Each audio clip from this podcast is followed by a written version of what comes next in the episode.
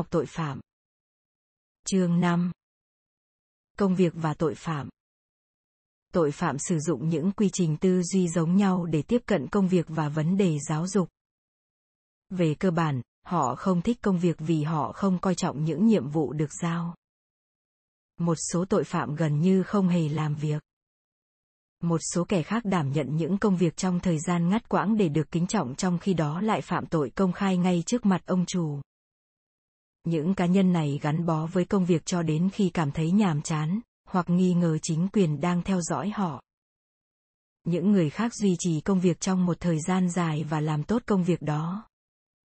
Việc có được tiếng tăm tốt sẽ giúp chúng có được điều kiện dễ dàng hơn để tham gia vào các hoạt động phạm pháp mà không bị nghi ngờ đối với nhiều tội phạm, làm việc tức là trở thành nô lệ. Tuy nhiên, với rất ít kỹ năng cần thiết, họ lại từ chối đảm nhận những vị trí duy nhất mà họ đủ năng lực, thường liên quan đến công việc thường ngày không cần đến kỹ năng hay trình độ. Công việc như vậy không phù hợp với quan niệm được thổi phồng về địa vị mà họ cho là mình xứng đáng. Thay vì lau sàn, dọn rác hoặc khuân vác hành lý, họ lựa chọn tiếp tục thất nghiệp một phạm nhân trẻ tuổi đã bỏ học và không có kỹ năng việc làm đang sống ở nhà và từ chối cân nhắc làm việc tại một nhà hàng bán đồ ăn nhanh. Anh ta nói với tôi, tôi thà chết còn hơn để bạn bè nhìn thấy tôi phục vụ khoai tây chiên. Một phạm nhân khác phàn nàn ông chủ của anh ta không công bằng và không bao giờ cho anh ta cơ hội. Sau đó, anh ta tiết lộ mình thường xuyên đi làm muộn và say xỉn anh ta phớt lờ những lời cảnh báo và khuyến khích của người quản lý nhằm giúp anh ta tìm cách điều trị hành vi lạm dụng chất kích thích. Cuối cùng, anh ta bị sa thải. Một người khác sau khi bị sa thải khỏi công việc thứ 10 trong một năm đã thừa nhận, nếu công việc có ý nghĩa gì đó, thì tôi có lẽ đã ở đó. Tôi đã hỏi nhiều người ngồi tù về công việc họ muốn làm sau khi được trả tự do. Nhiều người trả lời muốn kinh doanh riêng người ta khó có thể chê trách họ chỉ vì họ khao khát đạt được những gì được coi là giấc mơ mỹ đối với nhiều người. Khi được hỏi trở thành một doanh nhân cần đến những yếu tố gì, hầu hết những người trong số họ đều không hề biết.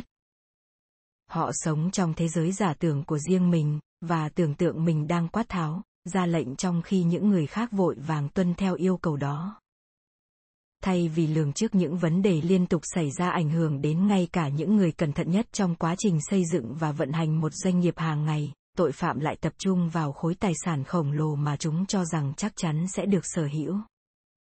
Đó là khái niệm điểm số lớn, một khoản tiền lớn dễ dàng có được. Đối với một số tội phạm phạm tội là công việc của họ. Một người đàn ông làm công việc mà anh ta gọi là công việc hàng ngày, nói rằng anh làm việc của anh, tôi làm việc của tôi. Anh ta ăn cắp các cửa hàng và bán ma túy mỗi ngày. Số lần phạm tội của anh ta lên đến con số hàng nghìn vì anh ta cứ thực hiện việc đó hàng ngày, hàng tháng và hàng năm. Anh ta bị bắt không phải vì những tội danh nói trên mà vì quan hệ tình dục với trẻ vị thành niên. Người này cho rằng công việc là dành cho những kẻ khờ khạo anh ta có thể sống tốt nhờ số tiền có được từ hành vi phạm tội. Aaron, 35 tuổi, bị kết án với nhiều cáo buộc liên quan đến tàng trữ và phân phối heroin và cần sa. Khi còn là một thiếu niên, anh ta bị chuyển đến một trung tâm điều trị nội trú vì không thể cải tạo, hoàn toàn coi thường những ngăn cấm và tắc quy của cha mẹ. Anh ta bỏ nhà ra đi, ăn cắp tại các cửa hàng, không chịu đi học, phạm nhiều tội về giao thông và nhiều lần vi phạm trong thời gian thử thách. Anh ta tự coi mình là luật và phớt lờ các quy tắc khác. Một báo cáo từ Trung tâm Thanh thiếu niên cho biết, anh ta đã liên tục phấn đấu để trở thành một người tự do. Khi tôi phỏng vấn Aaron, anh ta không hề tự do. Anh ta ngồi tù vì tội buôn bán ma túy. Aaron nói, tôi không tìm thấy bất cứ thứ gì khiến tôi có động lực. Mặc dù rất thông minh nhưng Aaron cảm thấy buồn chán sau ba học kỳ đại học và đã bỏ học. Anh ta sử dụng ma túy sau khi bắt đầu hút cần sa lúc 13 tuổi. Không lâu sau, anh ta sử dụng cocaine và heroin. Anh ta tự hào khi trở thành một doanh nhân chứ không phải một con nghiện. Năm 20 tuổi, anh ta làm ăn với một người đàn ông bán cần sa với số lượng lớn. Anh ta tìm được một người mua số lượng lớn ngoài tiểu bang và kiếm được hơn 2.500 đô la từ lần mua bán đầu tiên. Hai năm sau, anh ta bắt đầu bán heroin vì nó đem lại lợi nhuận cao hơn. Aaron coi mình là tự làm chủ khi kiếm được gần 100.000 đô la được miễn thuế mỗi năm. Tuy nhiên, anh ta đang mắc nợ thẻ tín dụng hàng nghìn đô la. Dù kiếm được bao nhiêu, Aaron vẫn tiếp tục chi tiêu nhiều hơn. Anh ta bị ám ảnh bởi vẻ ngoài thành đạt và dành một số tiền nhỏ để tích lũy một tủ quần áo khổng lồ, bao gồm hơn hai tá cặp quần dài và ba tá áo len. Anh ta chia sẻ, khi vẻ ngoài của bạn ổn, bạn sẽ cảm thấy ổn. Phần lớn anh ta tiêu tiền cho cuộc sống thượng lưu sắm sửa căn nhà trong con phố sang trọng, ăn uống tại các nhà hàng sang trọng, đánh bạc và đi du lịch. Anh ta lý giải rằng mọi người có nhu cầu rất lớn về ma túy, vậy tại sao anh ta lại không đáp ứng nhu cầu đó và kiếm lợi nhuận? Anh ta nhấn mạnh mình là một tay buôn lương thiện chứ không phải là một trong những kẻ gian xảo pha trộn ma túy và lừa đảo khách hàng cán bộ quản chế của anh ta chỉ ra rằng anh ta đã nhập khẩu gần nửa tấn cần sa vào khu vực Washington, D.C., cũng như các loại ma túy khác với số lượng nhỏ hơn. Aaron không nghĩ hoạt động kinh doanh của mình làm hại bất cứ ai. Sự hối tiếc duy nhất của anh ta là để bị bắt. Aaron gần như không có bạn bè và không có mối quan hệ lâu dài thân mật với ai. Trong hồ sơ kiểm tra tâm lý có ghi, anh ta khá hướng ngoại và hòa đồng, và rất mong muốn được ở bên người khác mặc dù các mối quan hệ cá nhân của anh ta có thể hơi hời hợt. Những người được lập hồ sơ này thường có tiền sử với các hành vi liều lĩnh và vấn đề trong các mối quan hệ có khả năng tiếp diễn. Họ thường không có nhiều động lực để thay đổi hành vi. Aaron hầu như không chấp hành thời gian thử thách khi bị bắt và bị buộc tội lái xe quá tốc độ và không có bằng lái. Anh ta cũng có kết quả dương tính với ma túy trong một số lần xét nghiệm nước tiểu. Anh ta khinh thường các chương trình về ma túy mà anh ta cho là yêu cầu, bạn phải gạt đi cái tôi của mình. Anh ta từ chối điều trị ma túy và khẳng định tôi sẽ không khổ sở như các người mong muốn. Sau đó, Aaron phàn nàn thời gian thử thách còn tồi tệ hơn thời gian ở tù. Sau khi kết quả xét nghiệm nước tiểu cho thấy anh ta đã có hành vi vi phạm trong thời gian thử thách, Aaron nói, tôi chán ngấy những quan điểm của người khác về việc tôi nên sống như thế nào. Anh ta nói bản thân đã sẵn sàng hủy bỏ thời gian thử thách và ngồi tù trong thời gian còn lại những hậu quả khi không còn là một tác nhân tự do, không làm thay đổi quan điểm của anh ta về bản thân hoặc về những gì anh ta coi là quan trọng trong cuộc sống. Khi được hỏi liệu có muốn thay đổi điều gì về bản thân không, aaron trả lời ngắn gọn. Tôi hài lòng với bản thân mình. Tội phạm từ lâu cho rằng nếu hạ mình để làm một công việc chính đáng, anh ta sẽ xài bước qua cánh cửa, qua mặt người phỏng vấn và giành được một công việc lương cao anh ta nghĩ mình sẽ thành công vang dội trên bất cứ phương diện nào nếu người khác công nhận tài năng và giao quyền lực cho anh ta. Anh ta dễ dàng hình dung mình là quản lý của một cửa hàng bách hóa nhưng lại chưa bao giờ tính đến việc lau sàn cửa hàng đó. Với một chút kiến thức và kinh nghiệm, anh ta có thể phô diễn bản thân một cách ấn tượng đến mức thuyết phục được giám đốc điều hành công ty đề nghị cho anh ta một vị trí với trách nhiệm lớn lao. Daniel một học sinh xuất sắc ở trường trung học, được nhận vào một trường đại học hạng nhất của bang nhưng anh ta bỏ học trước năm ba đại học. Anh ta thừa nhận. Tôi không phải là một học sinh giỏi, tôi không chăm học. Khi còn học đại học, Daniel bắt đầu học đòi tham gia vào bất động sản. Anh ta chán ghét mọi công việc đòi hỏi phải làm việc hàng giờ đều đặn, và tưởng tượng mình trở thành một ông trùm bất động sản kiếm được thật nhiều tiền với tư cách là một doanh nhân tự kinh doanh. Daniel sáng tạo ra một thế giới trong mơ, trong đó anh ta thấy mình đang sống trong một tòa lâu đài, mặc quần áo được cắt may riêng theo phong cách Ivy League và được những người khác tư vấn với tư cách là một chuyên gia tư vấn về các triển vọng đầu tư bất động sản hấp dẫn. Daniel bị bắt vì thực hiện một loạt vụ trộm cướp với số tiền hơn 15.000 đô la Mỹ từ việc bán những món đồ ăn trộm. Trước khi thực hiện những hoạt động phạm tội này, anh ta từng sống xa hoa nhưng thu nhập lại rất thấp. Daniel vay tiền từ một thanh niên giàu có mà anh ta thuyết phục được, sau đó thành lập một công ty phát triển đất đai. Anh ta mở một văn phòng sang trọng và thuê một thư ký, nhưng công ty không thể trang trải chi phí và buộc phải đóng cửa. Daniel được nhận một công việc với vai trò đại lý hàng đầu cho một công ty bất động sản nhờ gây được ấn tượng với một giám đốc điều hành trong cuộc phỏng vấn. Anh ta bị sa thải khi công ty gặp phải những vấn đề nghiêm trọng về tài chính. Thay vì săn tìm công việc khác, Daniel lựa chọn không làm gì cả. Rosalie, vợ của Daniel, nói rằng kể từ khi cô ấy biết anh ta thì anh ta chưa bao giờ có được một công việc thực sự.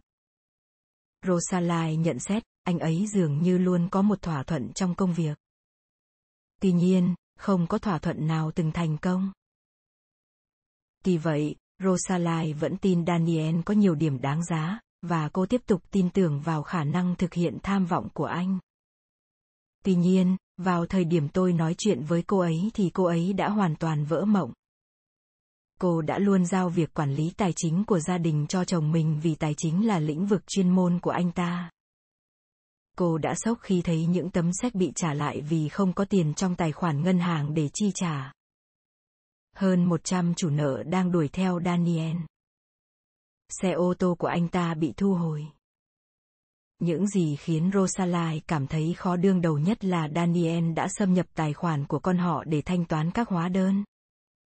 Rosalie quyết định không thể tiếp tục cuộc sống hôn nhân nữa. Cô ấy nói, chúng tôi thả bơi riêng còn hơn chết đuối cùng nhau. Sau khi cô và Daniel ly thân, chồng cô dường như hoàn toàn không quan tâm đến việc trả tiền cấp dưỡng nuôi con. Tôi ước anh ta sẽ nhảy xuống hồ và để chúng tôi yên, cô chia sẻ, sau đó nói thêm, tôi cảm thấy thương hại cho anh ta.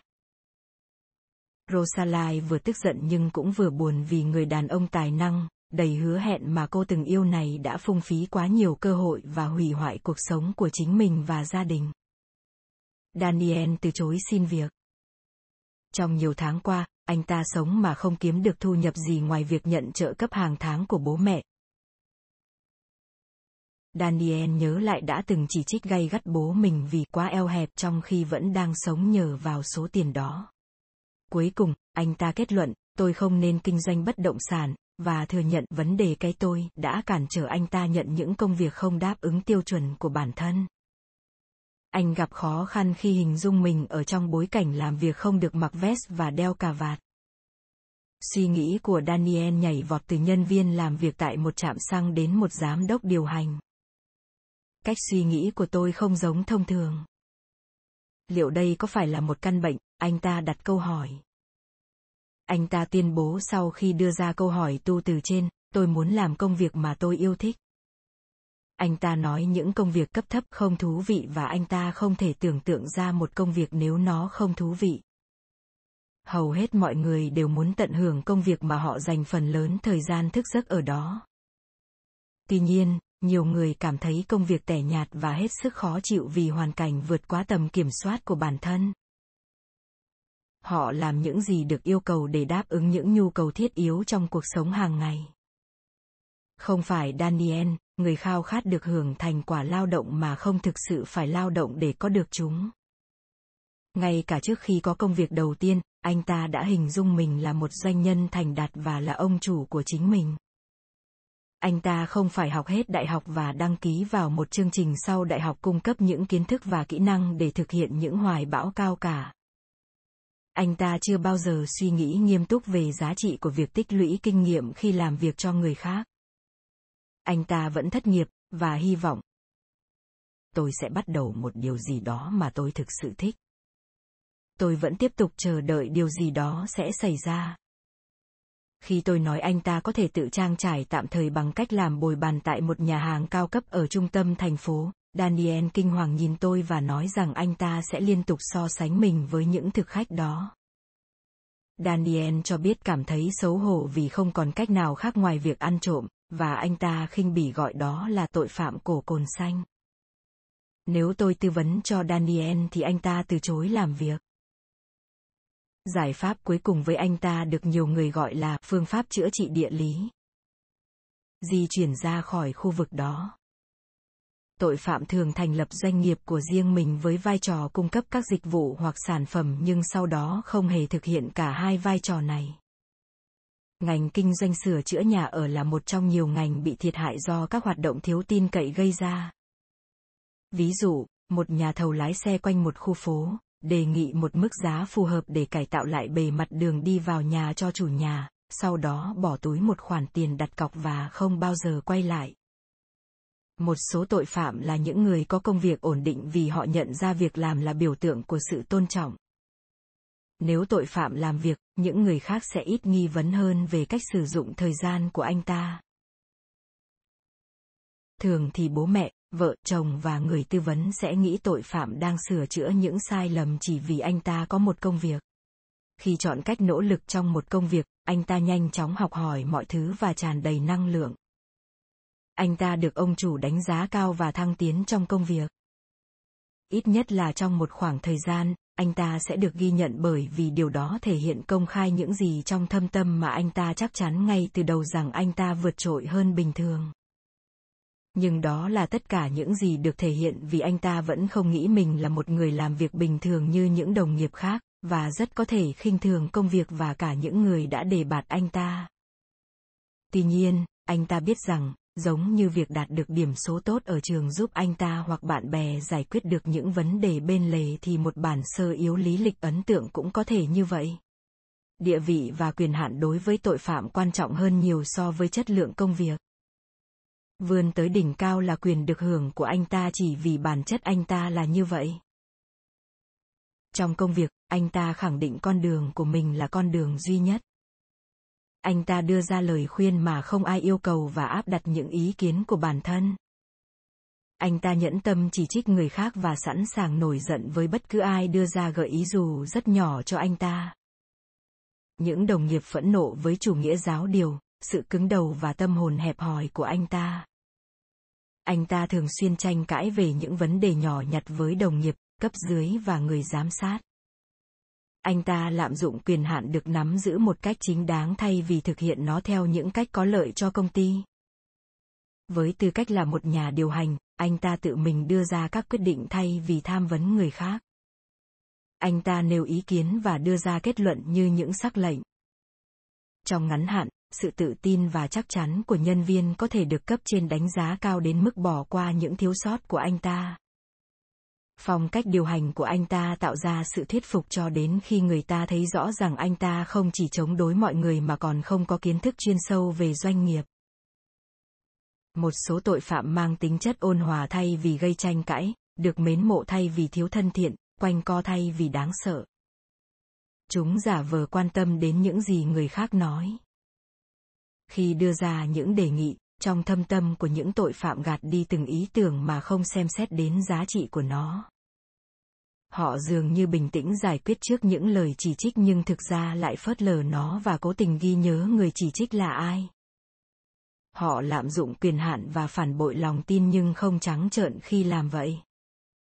Với tội phạm là người đứng đầu, tinh thần nhân viên sẽ xa sút phương pháp hoạt động của anh ta sớm muộn cũng khiến người khác mất động lực khi đề xuất các ý tưởng đổi mới và phát triển các giải pháp mang tính sáng tạo.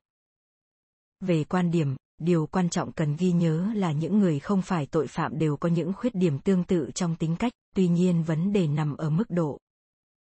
Một số giám đốc điều hành sẽ làm việc hiệu quả hơn nhiều nếu họ ít giáo điều hơn, tự phê bình nhiều hơn và nhạy cảm hơn trước những nhu cầu của người khác. Tuy nhiên họ coi trọng công việc, trung thành cống hiến hết mình cho công ty và không cố ý bóc lột đồng nghiệp.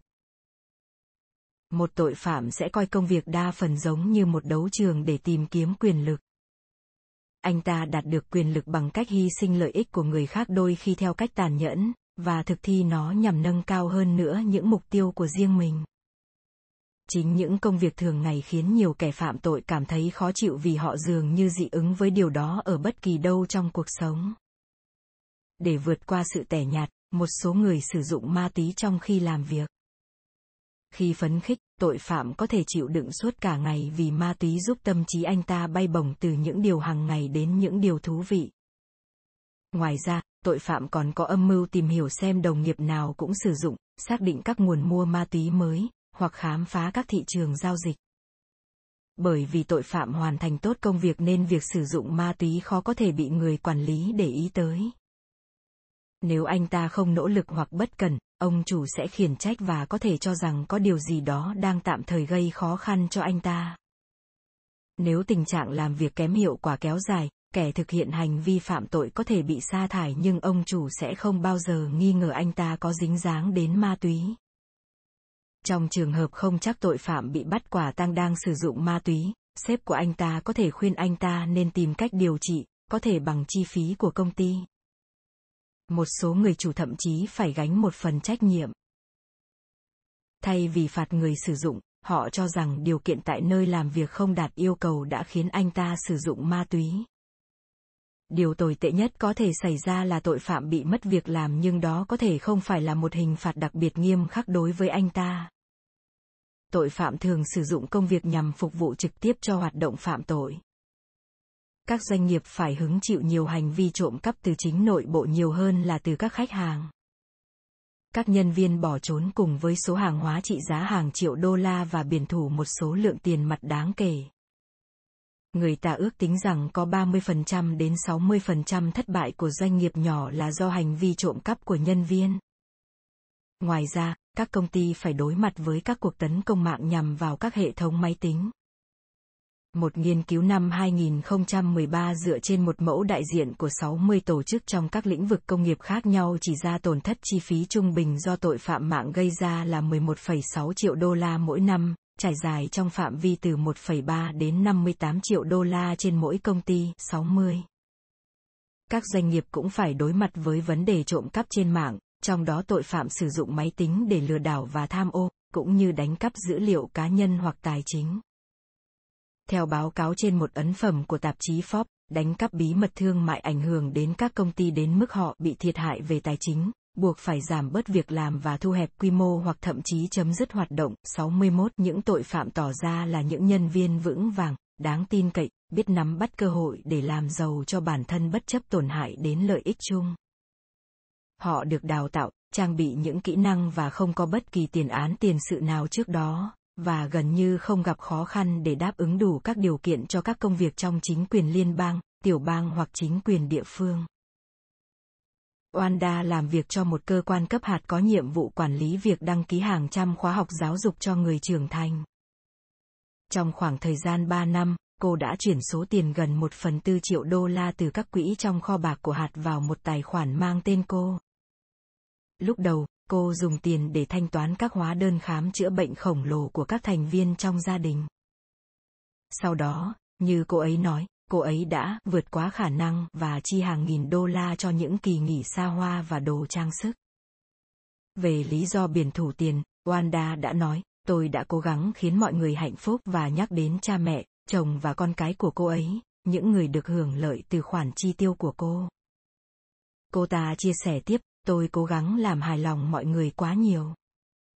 Oanda cho biết cô nhanh chóng nhận ra những nhân viên kế toán khác là đồng nghiệp của cô, không phải là người nhanh nhẹn nhất và cô cho họ là những người cầu thả và không lưu tâm đến từng chi tiết. Hơn nữa, việc giám sát lệ phí đăng ký còn lỏng lẻo, và người giám sát phải làm việc quá sức lại hoàn toàn tin tưởng cô. Oanda luôn kiểm soát mọi thứ. Cô ấy hiếm khi thừa nhận không biết điều gì đó hoặc cần giúp đỡ. Cô ấy nói rằng, thời còn đi học cô ấy sẽ cảm thấy xấu hổ khi yêu cầu giáo viên giải thích điều gì đó mà mình không hiểu. Bởi vì Wanda hiếm khi giải bày bản thân hoặc tâm sự với người khác nên cô ấy có rất ít bạn bè và không có người bạn thân nữ giới nào. Cô chia sẻ, tôi là người thích kiểm soát hơn. Tôi không nói chuyện với bất kỳ ai về bất cứ điều gì, trong đó bao gồm cả chồng cô là Peter. Peter không thể tin người vợ và người mẹ những đứa con của mình lại có thể ăn trộm một thanh kẹo chứ chưa nói đến tham ô một số tiền lớn như vậy. Vì cô ấy là một kế toán nên anh ấy giao việc quản lý tài chính của gia đình cho cô. Anh ta không hề biết các vấn đề liên quan đến thanh toán các hóa đơn. Anh cho rằng bất cứ điều gì Wanda nói với anh đều là sự thật. Wanda đã lợi dụng bản chất dễ dãi đó của chồng mình. Cô chi tiêu các hóa đơn trên 3 thẻ thanh toán đến khi đạt mức cho phép tối đa trên mỗi thẻ và phải trả lãi suất trên 20% cho số tiền chưa thanh toán. Để mua một chiếc ô tô mới tinh, cô đã vay một khoản vay trong 5 năm. Khi không thể thanh toán được nữa, đại lý đã thu hồi lại chiếc xe. Wanda nói về chồng mình, tôi chưa từng thấy bất kỳ ai ít phản đối như anh ấy. Wanda chỉ đạo mọi thứ và kiểm soát chặt chẽ mọi hành động của anh.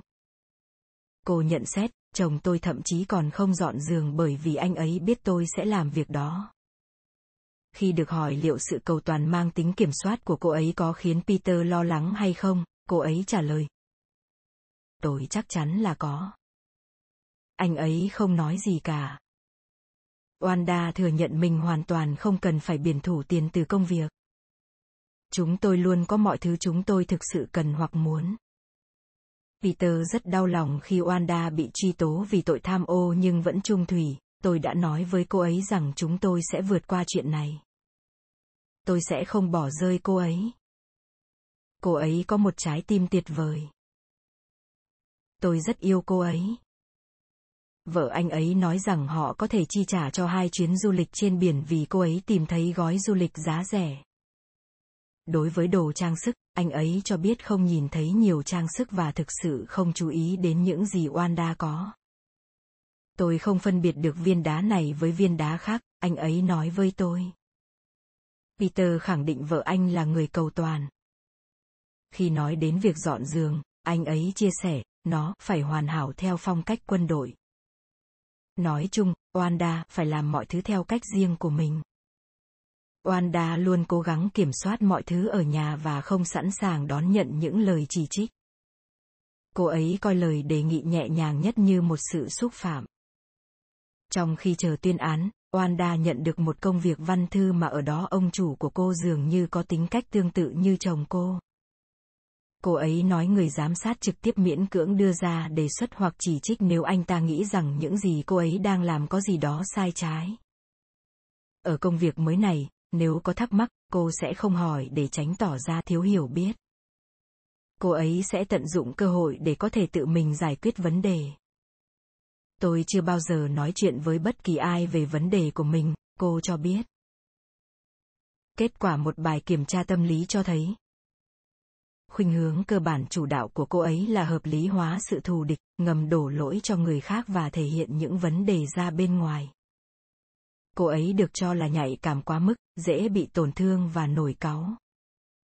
Cô ấy rất nhạy cảm với những lời chỉ trích cô ấy có thể kiểm soát chặt chẽ quá mức sự thù địch của mình trong thời gian dài với những đợt bùng phát hiếm gặp nhưng đầy nguy hiểm. Mẹ của Wanda mô tả con gái mình là đứa độc lập nhất trong số bốn đứa con. Khi được hỏi ý nghĩa của câu nói đó, bà trả lời, nó luôn muốn kiểm soát và đề cập đến việc Wanda cố gắng kiểm soát anh chị em của mình và liên tục mâu thuẫn với họ. Không muốn đổ lỗi cho Wanda về sự chi tiêu quá mức và tội mà đứa con gái đã phạm phải, người phụ nữ này than thở, thế hệ bây giờ muốn mọi thứ và so sánh sự hoang phí của con gái và con rể với sự tiết kiệm của người chồng mình đã làm việc hơn ba thập kỷ để cuối cùng mới mua được một số mặt hàng xa xỉ mà họ đang hưởng thụ. Wanda có thể làm gì với số tiền đó? Mẹ cô đặt câu hỏi. Bà thắc mắc tại sao con rể bà không hỏi Wanda về những thứ nó mua. Bà nhận xét, cậu ta chỉ ủng hộ nó thôi. Tình huống của Wanda phản ánh một khuôn mẫu chung cho những kẻ phạm tội ăn cắp trong công việc. Kiểm soát người khác là nguồn gốc chính của lòng tự trọng trong con người họ. Họ rất giỏi che giấu tội ác đằng sau vẻ ngoài thông minh, có năng lực và tận tâm với công việc. Họ tìm kiếm và khai thác những điểm yếu ở đồng nghiệp hoặc trong cách vận hành hệ thống. Bởi vì họ tỏ ra thực hiện rất tốt nhiệm vụ và cách xử sự của họ thường mang tính hăm dọa nên không ai thách thức họ. Họ thực hiện hành vi lừa đảo trong một thời gian dài cho đến khi bị phát hiện tội phạm trong các tập đoàn không phải là mới và bắt đầu nhận được sự chú ý trên các phương tiện truyền thông trong thời kỳ suy thoái của thị trường chứng khoán giai đoạn năm 2000 đến năm 2003. Trong suốt cuộc đại suy thoái bắt đầu vào năm 2009, những gã tài chính khổng lồ đã góp phần vào sự sụp đổ của các ngân hàng và các công ty môi giới. Những đề mục về cho vay nặng lãi và gian lận thế chấp thường xuyên xuất hiện. Nổi tiếng nhất là Bernard Madoff, người quản lý hàng tỷ đô la cho các nhà đầu tư. Madoff thực hiện một kế hoạch có tên Ponzi, núp bóng dưới hình thức một quỹ phòng hộ và lừa đảo hàng nghìn nhà đầu tư. Tháng 3 năm 2009, ông ta phạm phải 11 tội danh liên quan đến lừa đảo, rửa tiền và khai man và bị kết án 150 năm tù. Doanh nghiệp trá hình của Madoff là một trò lừa đảo kinh điển với những người có nét tương đồng. Nhiều tổ chức Do Thái và các nhà đầu tư cá nhân người Do Thái đã đầu tư với Madoff cũng là người Do Thái cho rằng một trong những tổ chức của họ hoàn toàn đáng tin cậy và đem lại lợi ích tốt nhất. Tuy nhiên, Joseph Epstein, nhà báo của chuyên mục Neosukic, chỉ ra rằng, có thể nói, Madoff đã lừa đảo chính cả gia đình mình, 62. Các cuộc điều tra sau đó cho thấy, ngay từ đầu những năm 1970, Madoff đã cử nhân viên đi mua ma túy để sử dụng, công ty và nơi làm việc của ông đầy rẫy cocaine và tình dục. Có những cáo buộc Madoff sử dụng tiền của nhà đầu tư để trả cho những người hộ tống và nhân viên massage. Một bài báo trên tờ New York Times nói rằng Bernard Madoff có thể đã ăn cắp chỉ nhằm mua vui, khai thác mọi mối quan hệ trong cuộc đời ông ta trong nhiều thập kỷ trong khi cố tình thao túng các cơ quan quản lý tài chính. 63 Tâm lý của người điều hành lạm dụng quỹ của công ty hoặc nhà đầu tư cũng giống như tâm lý của kẻ cướp ngân hàng có vũ trang vì cả hai đều không cần tiền. Số tiền có được từ việc phạm tội là chỉ số đánh giá khả năng của người đó. Tên cướp ngân hàng cướp tiền bằng vũ lực. Giám đốc điều hành công ty cũng làm như vậy thông qua các âm mưu tinh vi, xảo quyệt và những thủ đoạn lừa đảo. Cả hai đều biết phân biệt hành vi đúng sai nhưng đều bỏ qua những cân nhắc đó khỏi suy nghĩ của họ.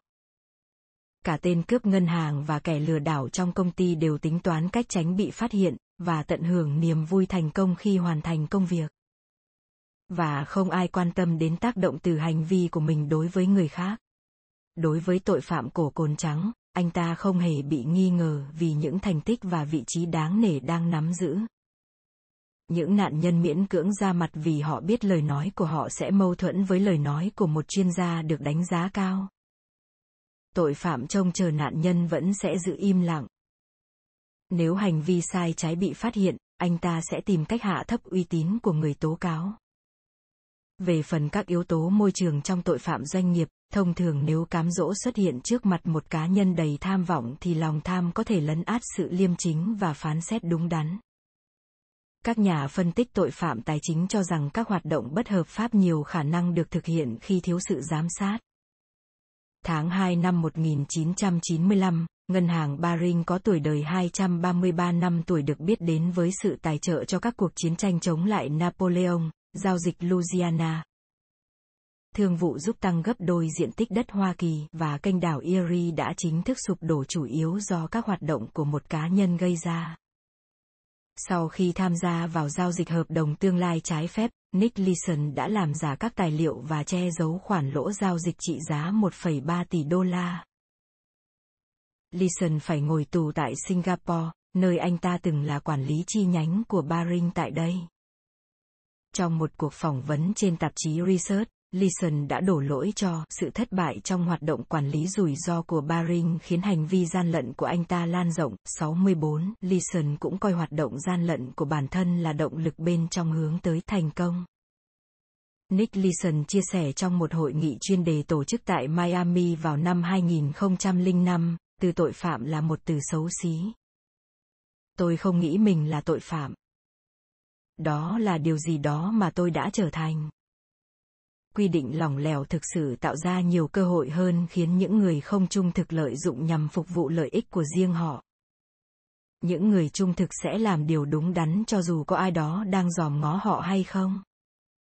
Một lần nữa, chính cá nhân mới là người quyết định cách thức hoạt động bất kể điều kiện môi trường như thế nào.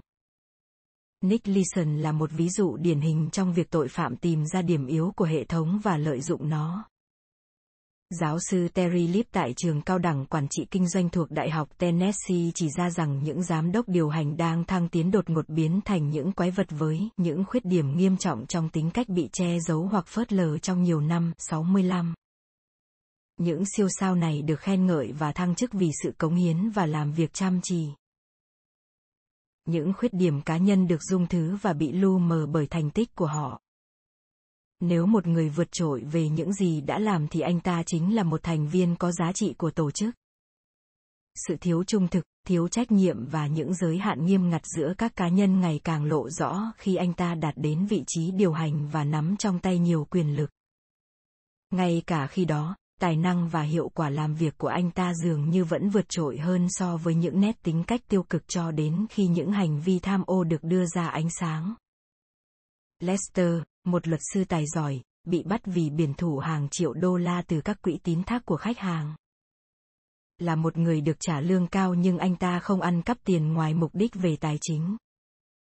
Lester chia sẻ, phần lớn số tiền đó chỉ để có một cuộc sống tốt đẹp, khi nói về các khoản chi phí cho rượu vang hảo hạng, nghệ thuật, quần áo đặt may riêng, đồ trang sức và du lịch. Vợ anh, Joanne, nói rằng cô luôn coi chồng mình là người hoàn hảo. Tuy nhiên, cô cho biết anh là người cực kỳ hay phán xét người khác. Cô ấy nói trong nước mắt, tôi chưa bao giờ làm bất cứ điều gì đáp ứng được tiêu chuẩn hoàn hảo của anh ấy. Cô luôn cố gắng để không kích động cơn thịnh nộ của anh vì những hậu quả khó lường. Cô nhận xét, khi Lester tức giận, điều đó thật tồi tệ anh ấy như thể ghét tôi vậy. Joanne cho biết một khi chồng cô đã quyết định việc gì đó thì không gì có thể can ngăn. Do đó, cô để anh quyết định hầu hết mọi việc, bao gồm cả việc mua một ngôi nhà khổng lồ với một ga ra chứa ba xe hơi và hồ bơi. Cô ấy chia sẻ với tôi, tôi sẽ không bao giờ mua nó, nhưng tôi đã làm tất cả những gì bạn sẽ làm khi là một người nội trợ và làm nó tốt nhất có thể. Lester trả tiền cho thời gian ở một ngôi nhà dùng chung khi đi du lịch, và cô ấy không thắc mắc về điều đó. Tôi đã ký vào các giấy tờ. Tôi nghĩ rằng Lester kiểm soát được mọi thứ. Anh ấy giải quyết vấn đề đó. Tôi nghĩ, anh ấy là một luật sư, và tôi chưa bao giờ để ý đến chuyện đó. Mặc dù Lester rất giỏi trong công việc nhưng vẫn khăng khăng rằng Joan cần tiếp tục làm việc ngay cả khi cô ấy bị ốm. Dù sẵn sàng thừa nhận Lester rất hay kiểm soát người khác nhưng Joan cũng chỉ ra anh ấy cũng rất rộng lượng. Trước khi kết hôn, Joan chưa bao giờ chi quá 150 đô la cho một chiếc váy nhưng giờ đã có thể bỏ ra hơn 1.000 đô la để mua một bộ trang phục cô cũng nhận được trang sức, thứ mà trước đây cô không bao giờ quan tâm đến. Joan không bao giờ nghi ngờ cuộc sống mà cô và Lester đang tận hưởng là kết quả của những vụ lợi bất chính. Toàn bộ cuộc hôn nhân của chúng tôi chỉ là một lời nói dối, cô ấy nói với tôi sau khi chồng bị bắt và cũng là thời điểm cô ấy đang chìm dần từ lối sống xa hoa sang một cuộc sống thắt lưng buộc bụng, trong đó ngân hàng sắp tịch thu ngôi nhà của họ. Bất chấp tất cả những gì đã xảy ra, cô ấy dứt khoát nói với tôi, tôi vẫn yêu Lester, và nhấn mạnh, anh ấy về cơ bản vẫn là người rất có đạo đức. Lester không đồng tình với nhận xét của vợ về anh ta. Quan điểm của tôi về Joan là cô ấy là đứa con một hư hỏng điển hình. Anh ta thừa nhận, trong khi bản thân có thể hay phán xét nhưng một phần nguyên nhân là do vợ anh ta có xu hướng tin rằng những người cô ấy thực sự yêu là hoàn hảo. Đối với việc cô ấy sợ làm anh tức giận, Lester bác bỏ điều này và khẳng định, cô ấy dường như quá thận trọng. Khi chúng tôi nói chuyện, Lester đã có thể nói rõ làm thế nào mà anh ta có thể lừa đảo trong một thời gian dài dù biết điều đó là sai trái và có thể kết thúc sự nghiệp cũng như khiến anh ta mất tự do. Về những việc làm sai trái, anh ta nói, tôi đã có thể ngăn chặn nó. Tôi có thể mở một cánh cửa nhỏ và bước ra để nhìn thấy những sai trái về nó. Tôi có thể đóng nó lại trong một căn phòng cách âm và sẽ không ai nghe thấy tiếng la hét. Nhìn chung điều đó có tác dụng anh ta nhận xét nếu mọi người không có khả năng ngăn chặn mọi thứ thì bạn gần như không thể vượt qua những thách thức trong cuộc sống anh ta giải thích tôi đã được che chở trong khoảng thời gian đó không có gì tồi tệ xảy ra cả. Không ai bước vào và nói. Tôi cần kiếm những khoản tiền bên ngoài công ty của tôi. Và anh ta chỉ ra, bất kể bạn cố thuyết phục bản thân hoàn trả số tiền bao nhiêu lần đi nữa thì điều đó cũng không bao giờ, không bao giờ xảy ra. Bạn chỉ tự đào cho mình một cái hố ngày càng sâu hơn mà thôi. Lester mô tả một trong những động lực của anh ta giống với Nick Leeson khi cho rằng nhiều khoản mua sắm xa hoa của mình là biểu tượng của những gì tôi đang cố gắng trở thành chứ không phải bản chất của tôi. Anh ta nhớ lại, kể từ khi học cấp 2, anh ta luôn cần phải lớn hơn, ý anh ta là quan trọng hơn. Trở thành một nhân vật quan trọng là cách định nghĩa thành công của anh ta. Tại sao một người thành công trong nghề nghiệp của mình lại phải chịu rủi ro như vậy? Câu hỏi này quay trở lại quan điểm cơ bản của tội phạm về việc làm dành cho nô lệ và những kẻ ngốc nghếch. Việc đạt đến nấc thang cao nhất của công ty là chưa đủ. Nắm giữ một vị trí đáng tin cậy và được đánh giá cao như bác sĩ, giáo viên, luật sư hay cố vấn tài chính cũng là chưa đủ. Bất kỳ phần thưởng chính đáng nào mà công việc của tội phạm mang lại đều không khiến anh ta hài lòng. Tội phạm không bao giờ có đủ quyền lực, sự kiểm soát và niềm phấn khích, vốn là nguồn oxy nuôi dưỡng cuộc đời anh ta. Càng ngày, anh ta càng phải chứng tỏ mình thông minh hơn, có năng lực hơn và tài trí hơn những người khác.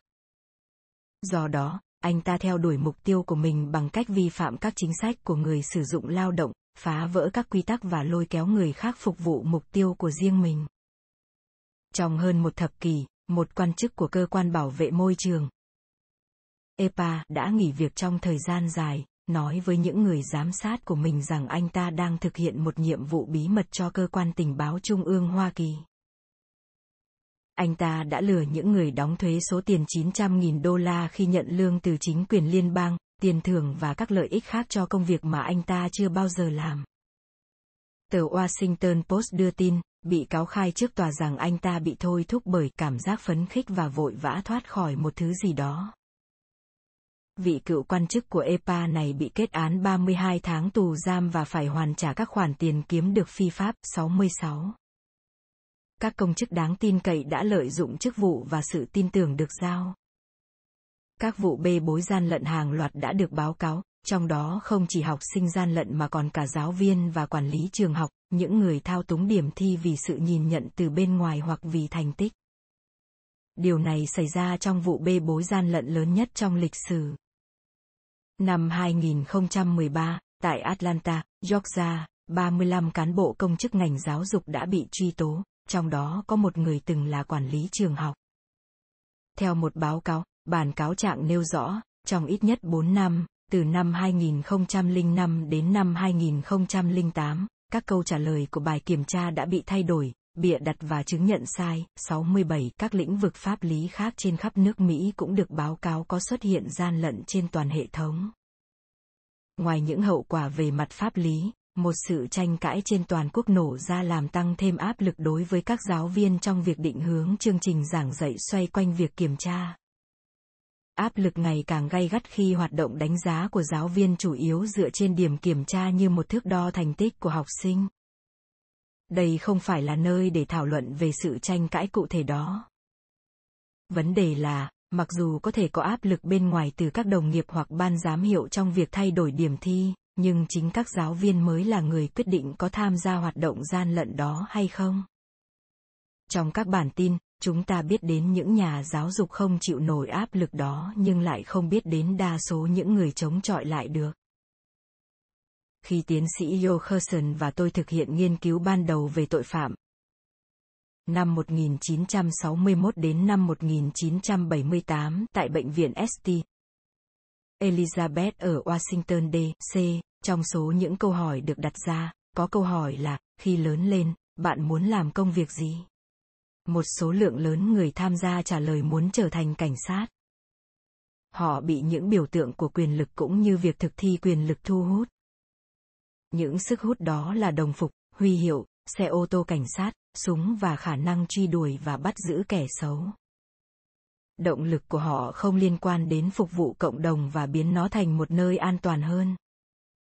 Về bản chất công việc, các sĩ quan cảnh sát có thẩm quyền hợp pháp để thực thi pháp luật.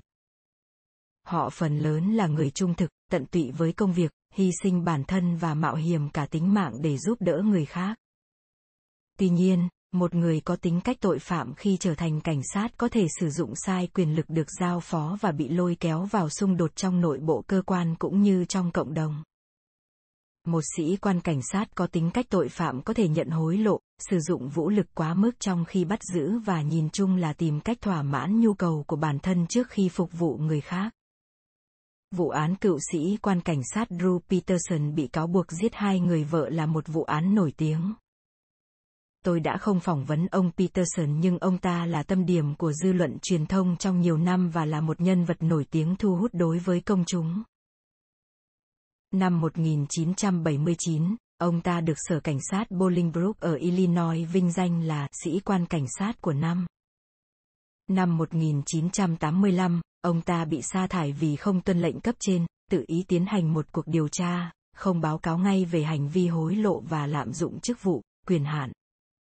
Ông ta bị truy tố về các hành vi lạm dụng chức vụ quyền hạn và không báo cáo việc nhận hối lộ.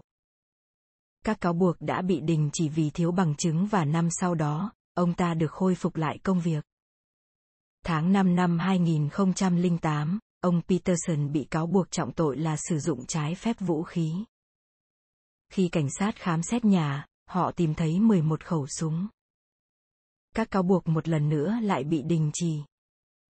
Người vợ thứ ba của ông Peterson, Kathleen Savio, đã chết trong một vụ tai nạn bồn tắm đầy khó hiểu vào ngày 1 tháng 3 năm 2004, ngay trước khi diễn ra phiên tòa giải quyết vấn đề tài chính khi ly hôn giữa hai người. Từ năm 2002 đến 2004, cảnh sát đã đến nhà Peterson nhiều lần vì những xáo trộn trong gia đình. Khám nghiệm tử thi cho thấy cái chết của cô Savio là một vụ giết người chứ không phải một vụ tai nạn theo như kết luận trước đó của các nhà điều tra. Trong tháng 10 năm 2007, người vợ thứ tư của ông, Stacy Peterson, đã biến mất. Người thân của cô nói rằng Stacy, mẹ của hai đứa con nhỏ, sẽ không bao giờ bỏ trốn cùng người đàn ông khác như chồng cô nghi ngờ. Đầu năm 2009, Christina Rain, người đã đính hôn để trở thành người vợ thứ năm của ông Peterson, chuyển đến nhà của ông cùng với hai đứa con nhỏ. Ngày 7 tháng 5 năm 2009, Drew Peterson bị truy tố hai tội danh giết người và bị bắt giam. Tháng 2 năm 2013, ông ta bị kết án 38 năm tù vì tội giết Kathleen Savio. Theo các bản tin, ông không hề tỏ ra hối hận và thậm chí còn chê trách các báo cáo sai sự thật của cảnh sát và những tin đồn, những câu chuyện phiếm, những lời nói dối mang tính xúc phạm và quan trọng hơn cả là những tin đồn không đáng tin cậy. 68. Hơn nữa, Peterson còn cáo buộc, chính quyền đã tiếp nhận một vụ tai nạn và giàn dựng nên một vụ giết người. Trong nhiều năm, ông Peterson đã có thể trốn tránh hậu quả từ những hành động của mình. Hành vi phạm tội của ông ta hoặc ít nhất là những cáo buộc về hành vi đó dường như không bắt đầu từ vụ giết bà Savio. Ông ta có thể trốn tránh các cáo buộc về hành vi lạm dụng chức vụ và giữ được chức vụ cảnh sát. Hơn nữa, vì đã rất quen thuộc với cách thức làm việc của cảnh sát nên ông ta có thể thoát khỏi tội giết người trong nhiều năm và thiếu tôn trọng cảnh sát. Ông ta trở nên nổi tiếng trên các phương tiện truyền thông, luôn khẳng định sự vô tội của mình trên các chương trình truyền hình quốc gia và xuất hiện trên trang bìa của tạp chí People. Ông ta chế nhạo các điều tra viên và dự đoán mình sẽ được xử trắng án.